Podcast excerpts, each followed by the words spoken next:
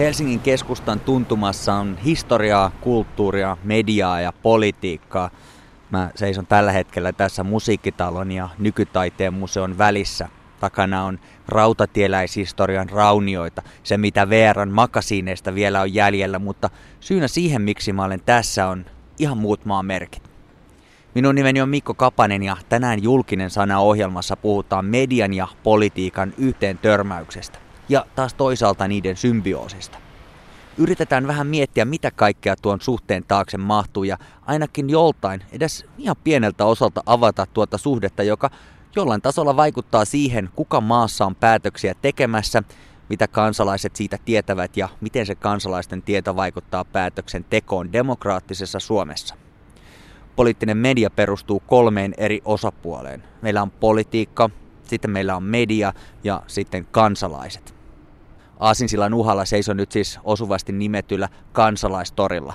Takavasemmalla on Sanomatalo ja sen Helsingin Sanomat, Iltasanomat ja monet muut mediat. Takaoikealla vielä aika uusi Almatalo, Iltalehtinen, Kauppalehtinen ja muineen. Edessä ylhäällä on eduskunta. Tänään aloitetaan sieltä.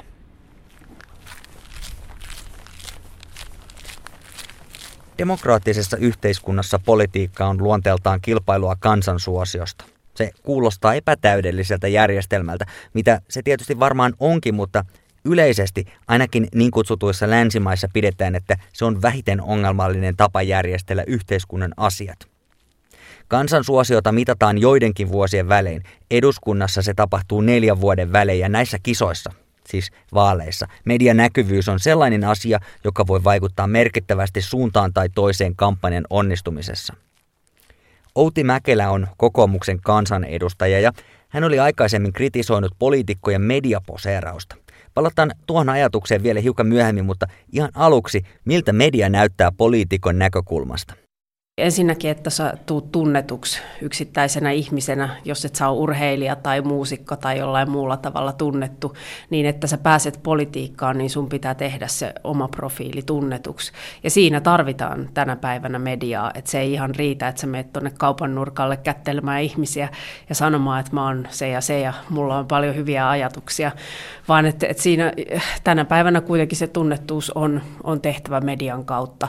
Ja nyt sitten mihin, mihin suuntaan suuntaan media on kehittynyt ja mikä on niin kuin suhde politiikkaan, niin ehkä tässä on ollut joitain vuosia, jolloin politiikan arvostus ja kunnioitus on ollut vähän kovempi, mutta nyt kun journalismi on mennyt tällaiseksi klikkaa kuvat tyyppiseksi, että haetaan löyppejä ja haetaan niin kuin kohuotsikoita, niin silloin myöskin politiikasta helpommin kaivetaan niitä näkökulmia.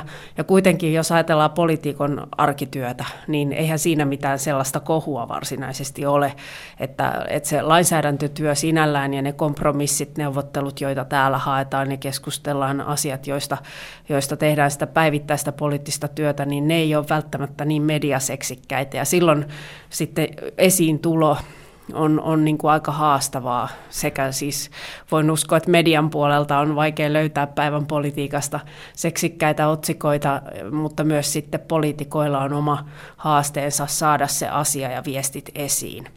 Ja siinä voi olla, että mennään nyt sitten jollain tavalla ehkä osittain niin kuin hieno, hienosti siinä rajalla, että mikä on eettistä ja mikä ei. Mutta, ja, ja tietysti yksi sitten on tämä, tämä sosiaalisen median muutos, että meillä on kaikilla kuitenkin varmaan tänä päivänä jo Facebook-sivut ja ollaan Twitterissä ja yritetään käydä siellä keskustelua, että mikä kylki edellä sitten tullaan ja millä yritetään saada sitten sitä näkyvyyttä ja huomiota, niin, niin on se iso pohdinnan paikka. Sosiaalinen media on muuttanut poliittista viestintää. Jos poliitikoilla on tarpeeksi seuraajia verkossa, pystyvät he siellä melko tehokkaasti viestiä omia ajatuksiaan, mutta sen lisäksi myös kritisoida mediasisältöjä tarpeen mukaan. Toisin sanoen, poliitikkojen ainoa keino saada äänensä kuuluville isommalle joukolle kuin muutamalle ihmiselle kerrallaan jossain torilaidassa ei enää ole yksinomaan perinteinen media – eikä kyseessä muuten aina välttämättä ole edes seuraaja tai niin kutsuttu tykkäjämäärä, vaan mahdollisesti myös se, että ketä siellä seuraajissa on. Sekin on poliitikolle varmaan ihan hyödyllistä, jos sieltä löytyvät oikeat toimittajat, joiden kanssa pystyy vuorovaikuttamaan myös verkossa. No niitä vähän vähemmän täydellisiä puolia tässä asiassa on muun muassa se, että seuraajia kerätessä pelkkä poliittinen viesti ei välttämättä riitä. Sillä ei ihan loputtoman isoa joukkoa taakseen saa, vaan poliitikkojen pitäisi olla aika aktiivisesti päivittämässä ja jakamassa myös politiikan ulkopuolelta huomioitaan ehkä omasta elämästä, vaikka esimerkiksi urheilusta tai populaarikulttuurista, tosi TVstä, euroviisuista tai jostain kulttuurikokemuksista. Sosiaalinen media myös luo silloin tälle melkoisia poliittisia tai kulttuurillisia ajatusten aidattuja asuinalueita, joiden sisälle ei ulkopuolisilla mielipiteillä ole asiaa ainakaan millään analyyttisellä tasolla. Niitä voidaan taivastella tai vitsailla niiden kustannuksella, mutta noin yleistäen ollaan kiinnostuneita samoista asioista ja ollaan niistä samaa mieltä ja pikkuhiljaa alkaa tuntua siltä, että näin se maailma toimii laajemminkin. Mutta sosiaalisesta mediasta on myös todella paljon hyötyä, siitä ei liene epäilystä. Se on yksi metodi, jolla poliitikot saavat omaa asiansa eteenpäin. Käyttäjille ne edustavat mahdollisesti erikoistumista, tai erakoitumista, mutta yleensä varmaan jotain siltä väliltä. Aikaisemmin mainitsin, että Outi Mäkelän huomio poliitikkojen toimista mediassa oli heidän mediaposeeraus, mutta mitä se ihan käytännössä tarkoittaa? Niin ehkä se kriittinen näkökulma tässä itsellä oli se, että jos esimerkiksi nyt käydään vaikka vaikkapa jostain nyt ajankohtaisesta asiasta, sote- tai kunta-asioista neuvotteluja, niin, niin voiko esimerkiksi oppositiopuolueet tulla hallituspuolueiden kanssa samaan pöytään ja miltä se näyttää sitten ulospäin ja äänestäjille. Ja, ja uskalletaanko sitten tehdä esimerkiksi päätöksiä, jotka olisi yhteiskunnan kannalta tarpeellisia, mutta ajatellaan niin, että tämä saattaa heijastua sitten meidän Gallup-lukuihin. Niin tämän tyyppistä mediaposeerausta ehkä niin kuin itse vieroksun ja että käytetään puheenvuoroja, joita tiedetään, että tämä nyt saattaa olla, että me itsekin syyllistytään tämmöiseen, mutta moititaan vaikkapa toisia tai, tai niin kuin haetaan semmoista kärjistystä ja vastakkainasettelua, mikä nyt tällä hetkellä on toki kiinnostavaakin. Mutta sitten myös, niin kuin, sit jos ajatellaan sitä toista puolta, että mikä olisi semmoista positiivista ulostuloa, niin aika paljon kansanedustajat lähettää tiedotteista, tiedotteita omista tekemisistään, aloitteistaan ää, tai kirjallisista kysymyksistään ja, tai kannanotoistaan. Ja, ja se on tietysti sellainen vähän niin kuin myöskin elävä maailma, että miten miten oman äänensä saa kuuluviin. Ja toiset pitää blogia ja siellä sitten kertoo omista näkemyksistään. Ja musta semmoista pitääkin olla ja toivon, että, että media siinä niin kuin vielä ehkä skarppaa, että ottaa sieltä sitten tämmöisiä näkemyksiä, joilla voi sitten vauhdittaa keskustelua. Ehkä se tavallaan on haaste tässä meidän järjestelmässä myös se, että yksilöt nousee vahvaan rooliin, että, että vaikka niin periaatteessa vaalikeskustelutkin käydään niin, että puolueiden nokkamiehet tai naiset puheenjohtajat käyvät keskenään ne keskustelut ja edustavat suurempaa ryhmää, niin sitten kuitenkin yksilöt on niitä, joita äänestetään. Ja silloin sitten se heijastuu niin, kuin niin päin myös, että, että sun pitää niin kuin yksittäisenä kansanedustajana päästä näkyviin, jotta voidaan sitten sanoa, että no sä oot saanut jotain aikaiseksi vaikka sun puolue olisi saanut kuinka paljon aikaiseksi, niin se ei silti niin kuin, ja käytännössähän kuitenkin politiikka on sellaista, että ei täällä yksi ihminen mitään saa aikaiseksi, vaan tämä on tiimityötä ja ryhmätyötä ja, ja neuvottelua. Ja siinä niin kuin senkin puolesta ehkä se myöskin jako tämmöiseen oppositio- ja hallitusasetelmaan saattaa olla paikoin näistä tämmöisessä pienessä maassa. Jollain tavalla vaikea just se, että millä tavalla yksilönä tuo sen viestin esiin ja että saisi niinku sen, sen oman näkemyksensä asioihin. Ja, ja siinä kyllä itse asiassa aika hyvä on ollut toi sosiaalinen media, koska silloin sä voit ohjata ne omat näkemykset jonnekin, mistä ihmiset ja tai ne, jotka on kiinnostuneita, niin voi lähteä käydä poimimassa niitä. Että sulla on niin kuin oma viestintäkanava siellä. Niin, jos me ajatellaan, että meillä on Suomessa tällä hetkellä meillä on kuuden puolueen muodostama hallitus, sekä taloudellisesti ja arvopoliittisesti aika äärestä laitaan puolueita. Sitten meillä on oppositio, jossa osa ainakin melko avoimesti myöntää olevansa niin kuin populisteja. Tai huomioon myös niin kuin tämän maailman taloudellisen tilanteen, niin politiikka vaikuttaa vähän tahmelta, että sieltä on niin kuin vaikea lähteä mitenkään muuten niin kuin profiloitumaan.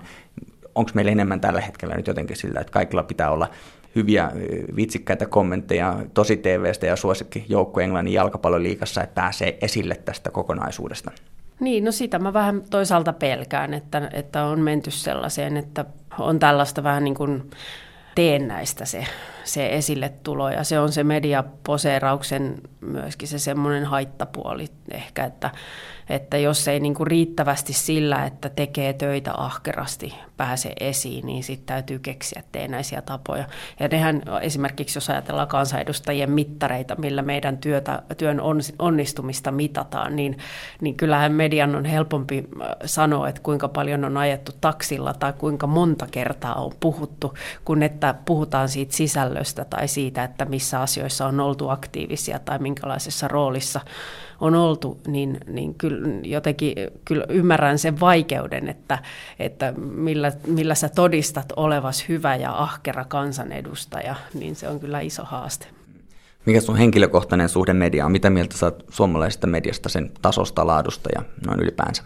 No kyllä itse on tyytyväinen siihen, että meillä on luotettava media ja meillä on oikeasti sellainen toimittajakunta ainakin pääsääntöisesti, että, että perehtyvät asioihin ja tuntevat niin kuin historiaa ja taustoja ja on ymmärtänyt, että ei kovin paljon ole semmoista niin kuin puoluepoliittista linjaa tai, tai mikä esimerkiksi maailmalla saattaa olla, että joku lehti on tai, taipunut johonkin suuntaan tai edustaa jonkun puolueen näkemyksiä, niin meillä nämä valtamediat on kuitenkin niin kuin aidosti riippumattomia ja, ja ehkä siitä ajasta, joka on silloin, kun mä oon syntynyt 70-luvulla, niin silloin on saattanut olla vielä tämmöinen ajatus, että jotkut mediat on jonkun värisiä enemmän, niin siitä on kyllä tultu nyt 2000-luvulla semmoiseen aikaan, että itse en, en näe sellaista värittyneisyyttä siinä. Ja...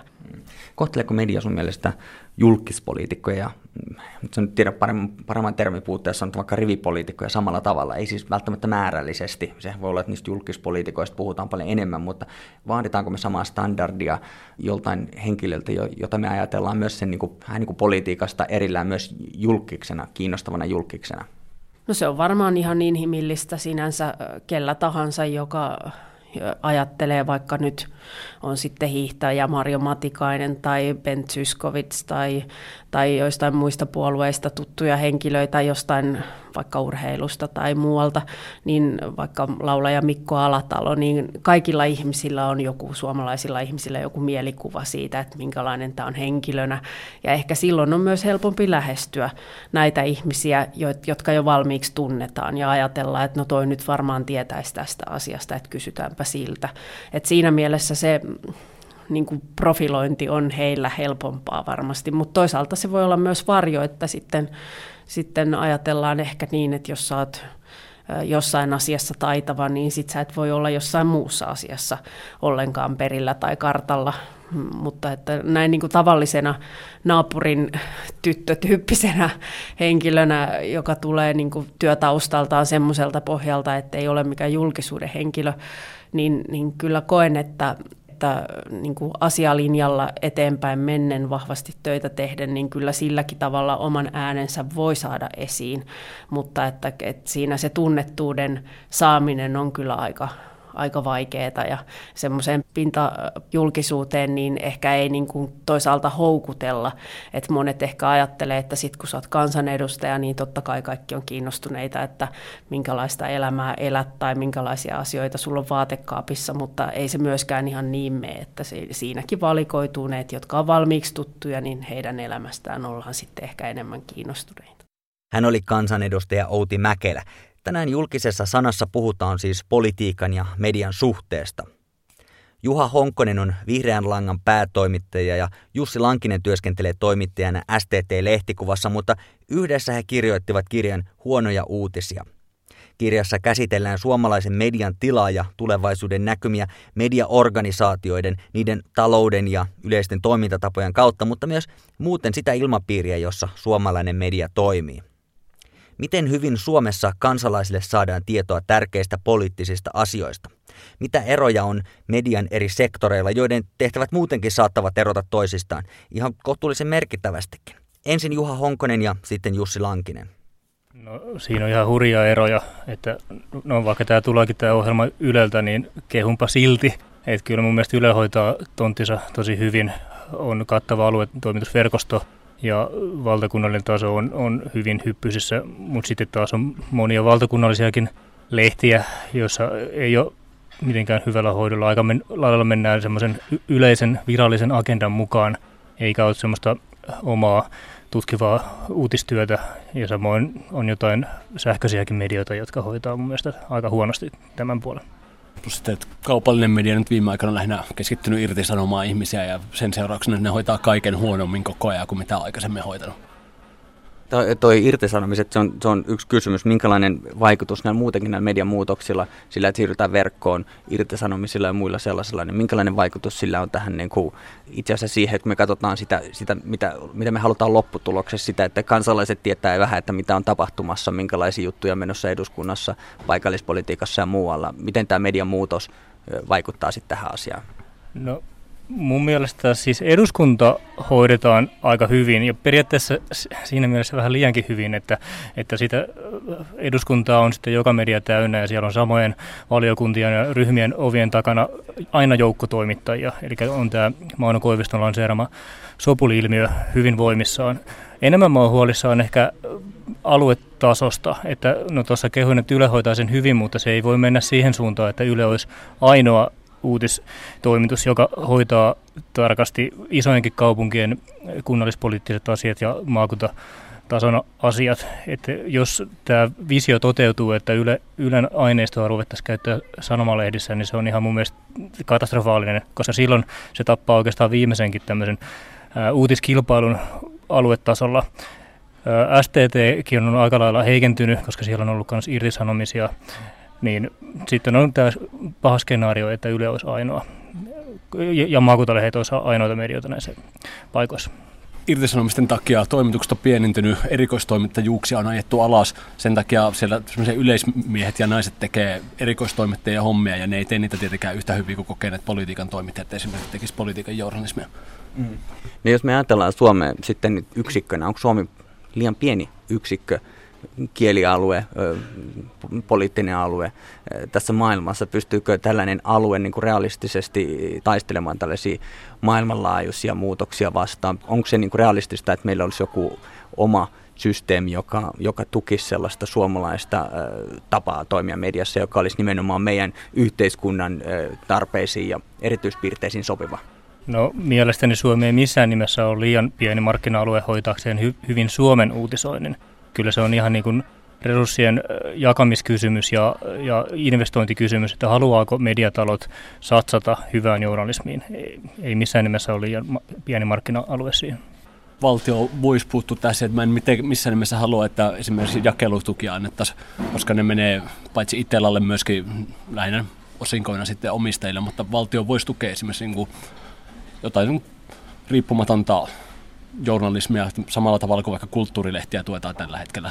Ei vaatisi edes välttämättä mitenkään kauhean valtavia summia, että saisi niin kuin ihan kummasti parannettua poliittisen journalismin moniäänisyyttä. Tokihan sitä jakelutukea voitaisiin jakaa myös digitaalisille medioille, eli tämmöisiä jakelualustoja, niiden pystyttämiseen voisi jonkinlaista tukea antaa. No, itsellä on liikelaitos, mutta kyllä senkin, noi hinnan nousut viime aikoina on ollut ihan törkeitä, että tuntuu, että itsellä haluaisi tappaa lehtiä, että kyllä silläkin puolella jotain täytyy tapahtua. Ja sitten tästä niin juurikin digitaalisesta mediasta, niin siis digitaalista mediaa pitäisi kohdella samalla tavalla kuin printtimedia, eli digialvi samalle tasolle kuin printtimedia-alvi, niin se olisi niin tois järjellisen mahdollisuuden perustaa uusia medioita, jotka kilpailisivat vanhojen kanssa ja lisäisi moniäänisyyttä. Klikkausjournalismi on käsitteenä melko tuore, mutta ilmiönä se ei kamalasti eroa lööpeistä. Se vaan tapahtuu verkossa ja juttu kerrallaan, ei niinkään lehti kerrallaan kaupan kassajonossa, huoltoasemalla tai kioskin ohi kävellessä. Raflaavin otsikoin pystytään saavuttamaan mahdollisimman suuri yleisö ja syyt yleensä ovat taloudellisia. Klikkausjournalismi ei muutenkaan rajoitu perinteiseen lööppimediaan. Sen ulkopuolelle ei jää myöskään esimerkiksi Ylen verkkopalvelut, jotka myös varmasti haluavat saada mahdollisimman paljon lukijoita. Mediasta ei aina, mutta aika usein yleisön suuruus vaikuttaa talouteen joko suorassa mainosten muodossa tai sitten julkisen palvelun puolella argumenttina rahoitukselle siellä, missä siitä päätetään. Ei kaikkien sisältöjen osalta, mutta joidenkin kuitenkin. Kaikkeen tähän liittyy uutisten viihteellistyminen, mutta eikö se, että nämä jutut ovat suosittuja, se, että niitä ylipäänsä luetaan ja niitä luetaan paljon, ole jonkinlaisena todistena sille, että kansa on ihan tyytyväinen tähän suuntaan. Juha Honkonen ja Jussi Lankinen. Mainostilan ostajien pitäisi olla valveutuneempia, että niiden pitäisi niin kuin ymmärtää mitata sitä lehden ja juttujen lukua muutenkin kuin vain klikkien perusteella. Eli esimerkiksi niihin juttuihin käytettävä aikahan on oleellinen ja kyllä se mun mielestä se sisältökin määrittää, että miten, miten oma tuote pääsee oikeuksiinsa. Joo, tuo jännä juttu, että mä oon kohta pari vuoden ja kuullut, että miten nämä niin kuin, mittaustavat on muuttumassa ja että enää ei mitata enää klikkauksia samalla tavalla kuin ennen, mutta mikä ei tällä hetkellä kyllä viittaa siihen, että niin kuin, nämä olisi muuttumassa. Sitten mitään kansan tahtomisista, niin kansahan tahtoo keskimäärin sitä, mitä sille tarjotaan. Kansa ei ole niin innovatiivista, että osaisi vaatia sellaista, mitä se ei saa. Tämän kirjoittamassa tuossa huoneen uutisia kirjassa te mainitsette, mä siteraan, media ei sovella mediasta kirjoittaessaan sama kriittisyyttä kuin uutisoidessaan muusta yhteiskunnasta. Media ei tietenkään ole mikä, mikä yksi monoliitti elin, eikä sillä ole mitään periaatepäätöksiä, mutta, mutta tämä on tietysti yksi meidän niin kuin suomalaisessa mediassa, se on yksi, yksi asia. Miten te kuvittelette, että, että kuinka paljon, niin olisiko se niin kuin realistista, että jos näistä asioista alettaisiin puhumaan vähän enemmän, vähän kriittisemmin tai rakentavasti, että siitä tulisi myös sitten niin kuin pitkälle juoksulla merkittäviä muutoksia tällaisen niin kuin laadun paranemiseen tai, tai voisiko se tuottaa painetta myös sellaiseen suuntaan, että sitten niin kuin ne eurotkin lähtisi sijoitettaisiin siellä sellaisiin suuntaan, mikä, mikä niin kuin parantaa sen sisällön laatua? No e- ehdottomasti tota, to, joo, toivoisin lisää kriittistä mediasta, kirjoittamista mediassa, tosin niin, nimenomaan laadun suhteen, että määrällisesti taas en toivoisi, että media kirjoittaisi ihan hirveästi itsestään, että sekin on vähän väärin, mutta tota, tämmöisiä analyyttisempia mediaohjelmia, juttupaikkoja toivoisin, että nyt on tuntuisi olevan, niin kuin, no ainakin suositun tämä pressiklubiohjelma, mutta että se käsittelee yleisiä aiheita, ei niinkään mediaa itseään, niin kuin se on joskus käsitellyt, että se on muuttunut tämmöiseksi yleisohjelmaksi. Minusta se on jännä tuossa kaupallisen median itsestään ja muusta mediasta kirjoittamista se, että miten se viesti on täysin ristiriitainen. Että sama aikaa kun kirjoitetaan, että on ihan kauhea median kriisi ja valtiota halutaan apua, mikä tulee jokaisessa pääkirjoituksessa tällä hetkellä, niin sitten, sitten kun julkaistaan kansallinen mediatutkimus, joka niin kuin ne luvut kyllä näyttää, että syöksykierteessä on leviikit ja kauhean huonosti menee, mutta samaan aikaan ne yrittää siinä sitä viestiä, että vahva usko printtiä, kansa luottaa printtiä, kaikki on hyvin. Ja siis niin kuin, eihän tämmöistä niin kuin voi mitään järjellisiä johtopäätöksiä vetää tämmöisen keskustelun perusteella. Että pitää seurata jotenkin sitä, mitä kaikkea sen takana liikkuu, että siitä voi saada minkään järjellisen käsityksen. Ja yksi epäkohta on se, että nämä suuret mediakonsernit ilmoittaa tulokset vain konsernitasolla nykyään, eikä lehtitasolla. Kukaan ei, saa, ei pysty saamaan, ei edes tutkijat saamaan tietoa siitä, että miten oikeasti esimerkiksi Helsingin Sanomilla menee, koska se on upotettu sinne Sanomanyysin tulokseen ja sama almalla. Eli toisaalta pitäisi saada jotain vuotoja lehtien sisältä, että tietäisi niitä lehtien lukuja. Jos me katsotaan muita maita, esimerkiksi Yhdysvaltoja, niin mun mielestä aika mielenkiintoista, että Yhdysvalloissa kun puhutaan mediassa sellaisesta jollain tasolla kriittisimmästä sekä politiikan että myös median itsensä katsomisessa, niin, niin nämä on tällaiset satiirit, tällaiset Daily Show with Jon Stewart ja Colbert Report. Ne on komediaohjelmia, ne tulee Comedy Central-kanavalle. Se on ihan selvä asia, että ne on komedia, mutta niistä on itse asiassa tullut aika merkittävä keino niin nuorimmalle ikäpolvelle tietää, että mitkä on ne puheenaiheet. Ne on toisaalta niin kuin aika resursseja vaativia ohjelmia. Ja, ja nyt taas tullaan tähän, että me ollaan vähän pienempi markkina ja muuta, että jos meillä on menossa tällainen niin kuin ikään kuin kriisi, mä en tiedä onko se oikeasti kriisi, mutta sellaisena siitä puhutaan, että pitäisi olla viihteellisempää, mutta samalla e- ettei mentäisi ihan metsään niin kuin sen kanssa.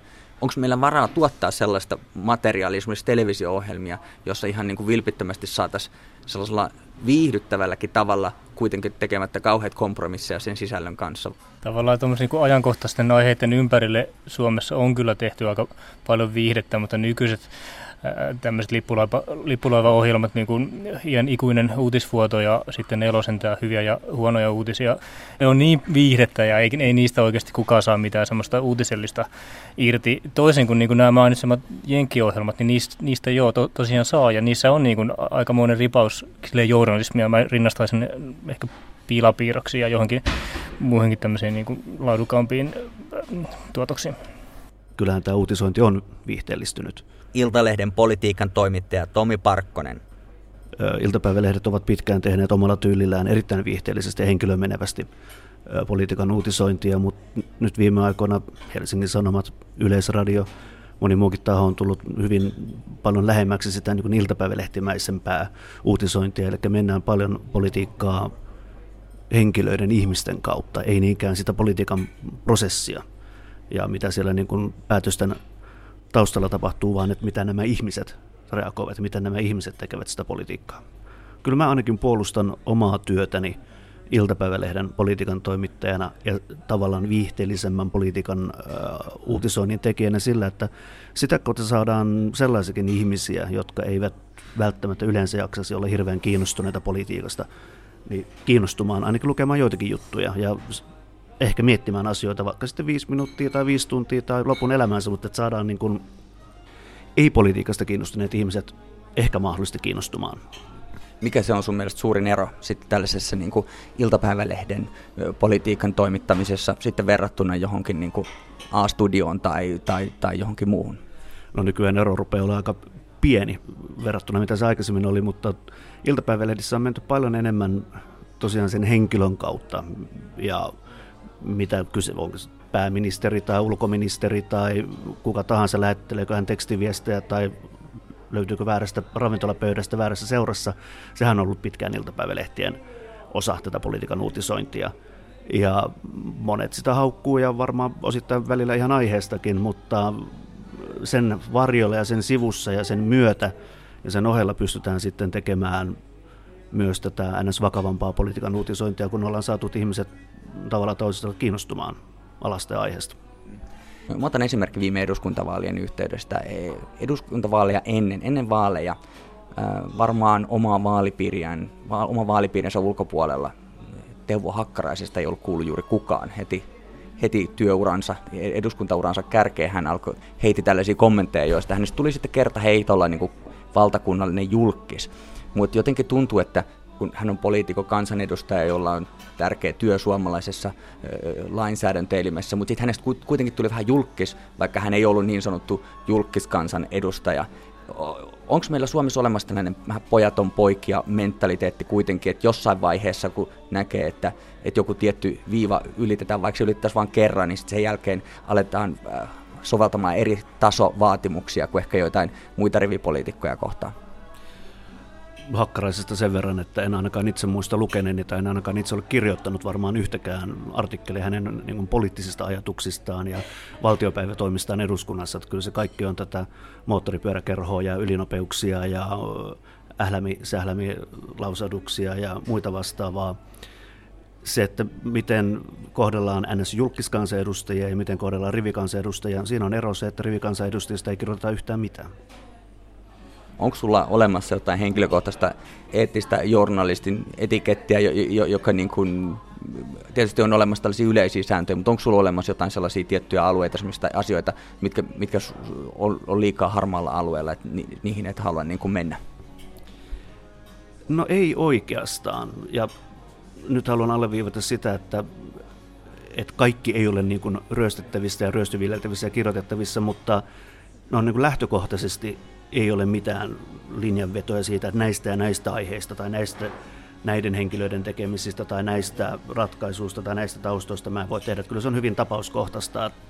Aina tilanteen kohdalla mietitään, että onko tämä järkevää tehdä tämä juttu vai ei. Useimmiten se on ollut järkevää poliitikoilla on, on, on varmasti luottotoimittajia ja sitten toimittajilla on luottopoliitikkoja. On, onko sulla ollut koskaan tässä sellainen olo, että nyt on niin kuin, ollaan, ollaan jollain arveluttavalla alueella vai miten, miten se toimii? Minkälainen eettinen koodi sitä säätelee tätä toimintaa?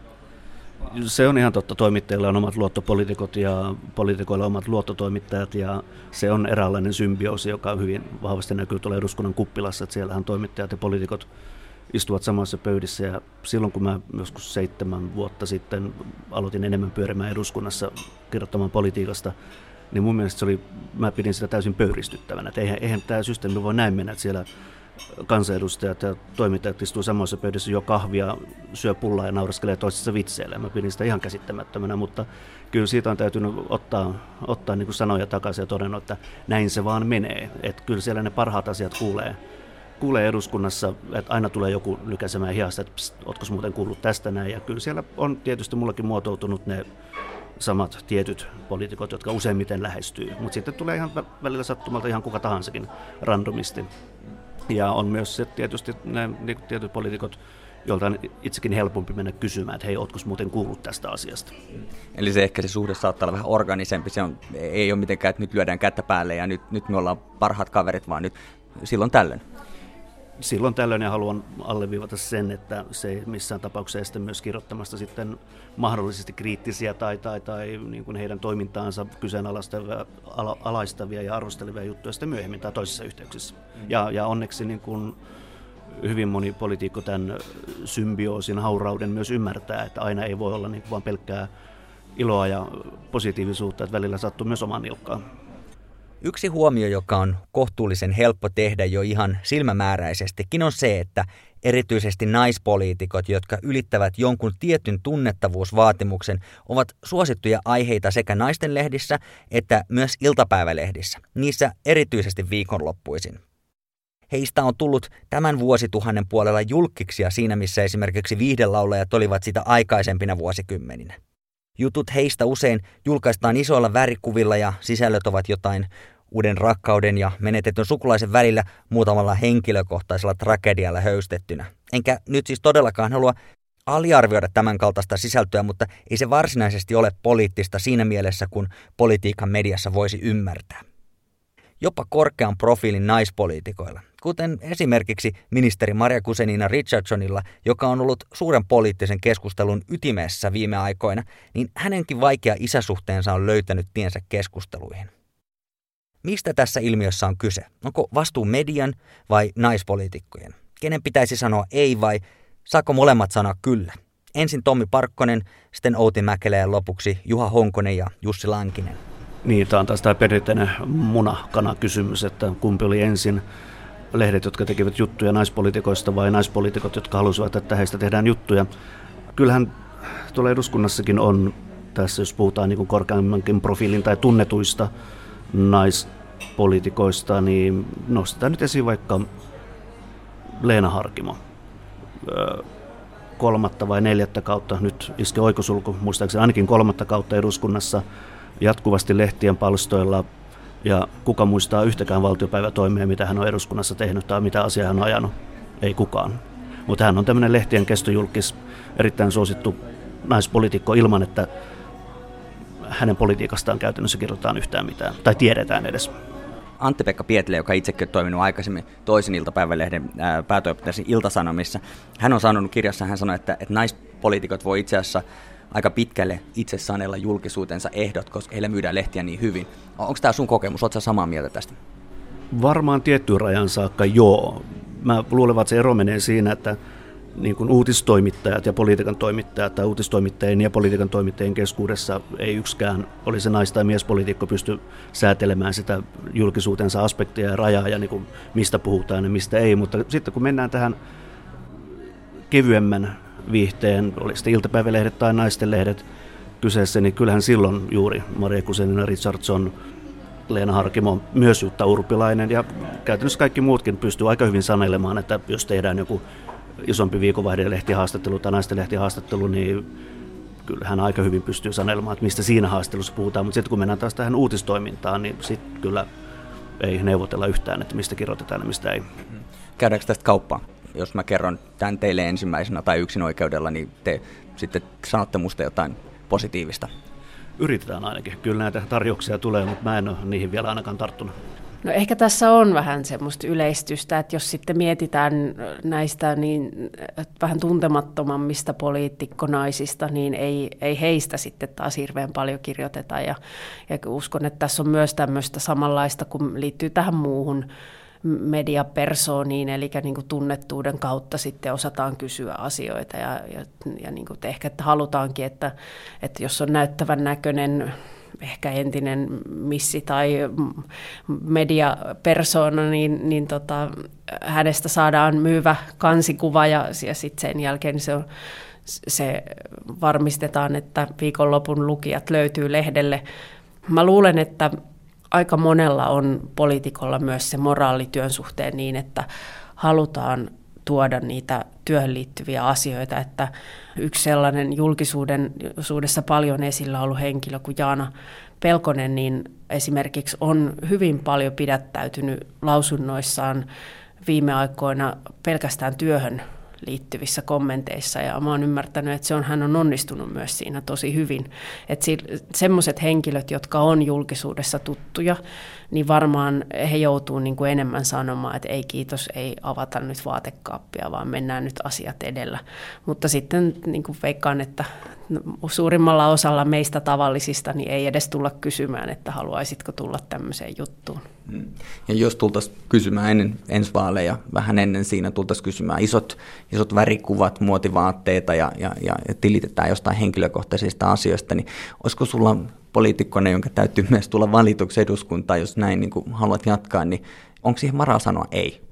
Kyllä mä ymmärrän sen houkutuksen myös, että, että sitten tietysti niin kuin varmasti se, että pystyy poli- poliitikkona pääsemään esiin, niin se on aika, aika iso kuitenkin sen työnkin kannalta tärkeä asia, että, että tota, pystyykö sanomaan ei tai onko varaa sanoa ei, niin luulen, että aika harvalla on. Mutta toivomus tietysti on, että ne jutut on asiallisia ja, ja monet varmaan yrittää siihen sitten jonkun työasian myös saada kärjeksi. Ehdottomasti toi on ongelma politiikan journalismissa Su- Suomessa. Kirjaa varten tuli kirjallisuuttakin luettua esimerkiksi semmoinen politiikan journalismin tila Suomessa, niin siinä tutkijat havaitsivatkin, että politiikan journalismi on ihan liian henkilöitynyttä. E-, esimerkkinä siitä on se, että tota, ne tutkit, oliko se vuodet 2008-2009, että keitä henkilöitä nostettiin esiin, ja numero ykkönen oli Tanja Karpela, joka ei ollut silloin edes ministeri, niin aivan täysin viihteeristä syystä hän nousi sille ykkössijalle. No on tavallaan kaksipiippunen juttu, että naiset pääsee helpommin ehkä tämmöisen naisten lehtiin viihdehömpää juttuihin ja niistä on vetoapua esimerkiksi vaaleissa niille. Ne saa hyvää positiivista julkisuutta ja lukijoita paljon huomiota. Mutta sitten toisaalta sitten kun nainen avaa yksityiselämänsä tämmöisille jutuille, niin se, se on todella paljon vaikeampi kuin miehen päästä pois tällaisesta roolista. Et se joutuu sitten elämään sen kanssa. Niin Kyllä mä näkisin, että toi naistelehti-julkisuus, niin tavallaan niillä naispolitiikot kilpailee toisia naispolitiikkoja vastaan. Että kyllähän niiden ja sitten, no muissakin lehdissä on, on samantyyppisiä juttuja, niin kyllä naispolitiikosta tehdään tosi paljon hyvin myönteisiä, suuria äh, haastatteluja. Niin siitä voisi tehdä se johtopäätöksen, että sittenhän pitäisi olla enemmistö eduskunnassa naisia, ja näinhän ei ole. Että tota, kyllä mä näkisin, että ne kilpailee keskenään sillä julkisuudella. No sen enempää yrittämättä tehdä tästä nyt mitään niin kuin tällaista sukupuolikysymystä, saatika sitten niin kuin niiden välistä vastakkainasettelua, mutta onko meillä kuinka paljon olemassa sitten tällaista niin kuin pojat on poikia mentaliteettiä, koska ainakin tuntuu siltä, että meillä on olemassa sellaisia miespoliitikkoja, jotka puhuu vähän ohi suunsa, toisaalta pehmeämmin tai viihteellisemmin kourin käsitellään tuollaisia kuitenkin ihan myöskin vakavia asioita. Mm, aivan varmasti on semmoista hyvä jätkä meininkiä ja sitä ainakin on ollut. Mä luulen, että tuossa ollaan menty parempaan suuntaan, mutta mä itse muistan 12 vuoden takaa, mä olin tekemässä Hesarin juttua kokoomuksen puoluekokouksesta Rovaniemellä, niin siellä oli semmoinen siis saunavuoro, niin siis se, tavallaan se veljeily sen aikana oli jotain niin kuin mun mielestä aivan käsittämätöntä, että kuinka läheiset välit oli kokeneilla politiikan toimittajilla ja poliitikoilla. No, tuo on varmaan siitä 12 vuodesta muuttunut aika paljon parempaa suuntaa kuitenkin, mutta on se edelleen ihan totta, että jos mies, jos rötöstelee, niin se pääsee varmasti paljon helpommin pälkähästä tässä. Et, et, jos Meri Ailus olisi ollut mies, niin se jatkaisi hommissaan edelleen. Eli niin kutsuttu naisten lehti julkisuus naispoliitikoille on ilmiö, joka on olemassa, mutta sekä sen syyt että seuraukset ovat melko moninaisia. Miesten mokat taas joskus lakaistaan maton alle, mutta median kannalta yksi eroista on se, että naiset yleensä ovat myyvempiä aiheita, jos mitään suurempaa skandaalia ei ole kummaltakaan puolelta saatavilla. Tämä yleensä tosi koskee vain sellaisia naispoliitikkoja, jotka ovat jo kohtuullisen tunnettuja valmiiksi. Rivi-naispoliitikot eivät näyttäisi olevan sen myyvempi aihe kuin kukaan muukaan. Kuten Tommi Parkkonen aikaisemmin sanoi, rivipoliitikkojen kohdalla tilanne on se, ettei heistä juuri kirjoiteta. Suomi sijoittuu tapansa mukaan aika korkealla kaikissa erilaisissa maailmanlaajuisissa listoissa, joissa mitataan maan hyvyyttä milloin missäkin. Sama pätee myös tietysti lehdistövapaudessa, mutta miten tehokkaasti me suomalaiset toimittajat käytämme tätä vapautta? Se on kysymys tietysti, johon ei ole mitään yhtä vastausta, niin kuin ei mihinkään kysymykseen, jota tänään on pohdittu, ja media on monenlaista, mutta noin hyvin yleisellä tasolla. Suomalainen mediakulttuuri on melko kilttiä, jos verrataan esimerkiksi Ison-Britanniaan. Siellä haastattelijat toisinaan todella vaativat vastauksia kysymyksiinsä poliitikoilta ja vastaan pyristely on melko turhaa. BBC Newsnight-ohjelman Jeremy Paxman, joka on yksi maan kuuluisimmista haastattelijoista, ainakin politiikan saralla, kysyi kerran konservatiivipuolueen Michael Howardilta saman kysymyksen 14 kertaa peräkkäin, kun Howard yritti vastata asian vierestä. Tämä on tietysti vain yksi esimerkkiä noista kevyempääkin poliittista journalismia sielläkin, mutta suomalaiset poliittiset haastattelut ovat melko paljon kiltimpiä ja usein myös aika viihteellisiä. Pääsevätkö poliitikot Suomessa liian helpolla? Tommi Parkkonen. Oli se sitten televisio tai lehti tai radio tai mikä media tahansa, niin kyllähän suomalainen journalismi ja poliittinen journalismi on eurooppalaisessa mittakaavassa ja maailman mittakaavassa vielä kohtuullisen kilttiä. Tässä on tietysti menty viime aikoina vähän tiukempaan suuntaan, että oikeasti halutaan tai ainakin yritetään saada niitä vastauksia hankaliin kysymyksiin, mutta kyllä edelleen poliitikot pääsee no niin laajassa mittakaavassa aivan liian helpolla. Kysytään se peruskysymys, tyydytään siihen ympäripyöreiseen vastaukseen, joka sitten kun nauhan purkaa, niin toteaa, että eihän tässä olekaan yhtään mitään. Ja annetaan heidän, siis poliitikkojen päästä liian helpolla näillä löperillä vastauksilla. Tämä on julkinen sana ohjelma ja tänään olemme pohtineet sitä monimutkaista suhdetta, joka on politiikan ja median välillä. Olemme puhuneet muun muassa mediaposeerauksesta, luottotoimittajista ja klikkausjournalismista ja mukana ohjelmassa on ollut kokoomuksen kansanedustaja Outi Mäkelä, huoneen uutisia kirjan kirjoittajat Juha Honkonen ja Jussi Lankinen sekä Iltalehden Tommi Parkkonen. Yksi merkittävä huomio, joka on tullut esille, on se, mikä tutkimuspuolella on havaittu. Politiikka mediassa on hyvin yksilökeskeistä. Outi Mäkelä piti tätä erityisen ongelmallisena, sillä hänen mukaansa kysymys kuitenkin politiikassa usein on ryhmätyöstä. Jussi Lankinen mainitsi irtisanomisten johtavan erikoistoimittajuuksien lakkauttamiseen ja siksi sisällön heikkenemiseen. Juha Honkonen toivoi mainostajien ymmärtävän, että pelkät klikkaukset, eli raflaavien linkkien perässä uutiseen meneminen ei välttämättä ole tehokkainta mainostuksen kannalta, vaan verkkosisällön laadusta kertoo enemmän muun muassa yhden artikkelin parissa vietetty aika. Tomi Parkkonen taas puhui muun muassa siitä, että niin kutsutut luottotoimittaja- ja luottopoliitikkosuhteet saattavat olla paljon sattumanvaraisempia kuin mitä usein ajatellaan. Niiden etikettiin liittyy myös se, että kaikki poliitikotkin ymmärtävät, että itselle ikäviä juttuja ei jätetä kirjoittamatta, jos niihin syytä tulee. Media ja politiikka. Tämä suhde on harvinaislaatuisen monitasoinen. Molemmat osapuolet tarvitsevat toisiaan, ne toimivat toistensa tukena ja lähteenä, mutta aina silloin tällöin ne ovat myös keskenään sotajalalla. Yksi asia, jonka itse huomasin ohjelmaa tehdessäni, oli se, ettei kummallakaan puolella asioita oteta kuitenkaan kovin henkilökohtaisesti. Asiat saattavat olla ristiriidassa, ihmiset huomattavasti harvemmin. Mutta onko tämä mediasirkus politiikan ympärillä kaiken tämän arvoista? Olisiko politiikka tehokkaampaa sellaisessa, myönnettäköön hiukan teoreettisessa tilanteessa, että poliitikkojen ei tarvitsisi välittää mediasta? Outi Mäkelä.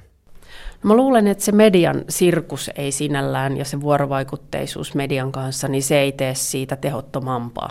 Että täällä on varmasti paljon asioita politiikassa, joita voisi tehostaa ja esimerkiksi meidän työtavat on tässä nyt jo ihan muutamia vuosien aikana paljon tehostuneet, mutta kuitenkin kyse on demokratiasta ja siihen liittyy se, että keskustellaan ja ollaan vuorovaikutuksessa, niin kyllä mun mielestä silloin ei voi ajatella, että tehokkuutta olisi se, että se keskustelu rajattaisi pois, vaan nimenomaan mun mielestä demokraattiseen tehokkuuteen sitten taas kuuluu se, että sitä keskustelua ja vuorovaikutusta on paljon. Ja mitä paremmin kansanedustajat, kansanedustajien työ ja koko se toiminta, mitä täällä tehdään, niin on tunnettua ja ihmisten tiedossa, niin sitä tehokkaampaa se varmasti on.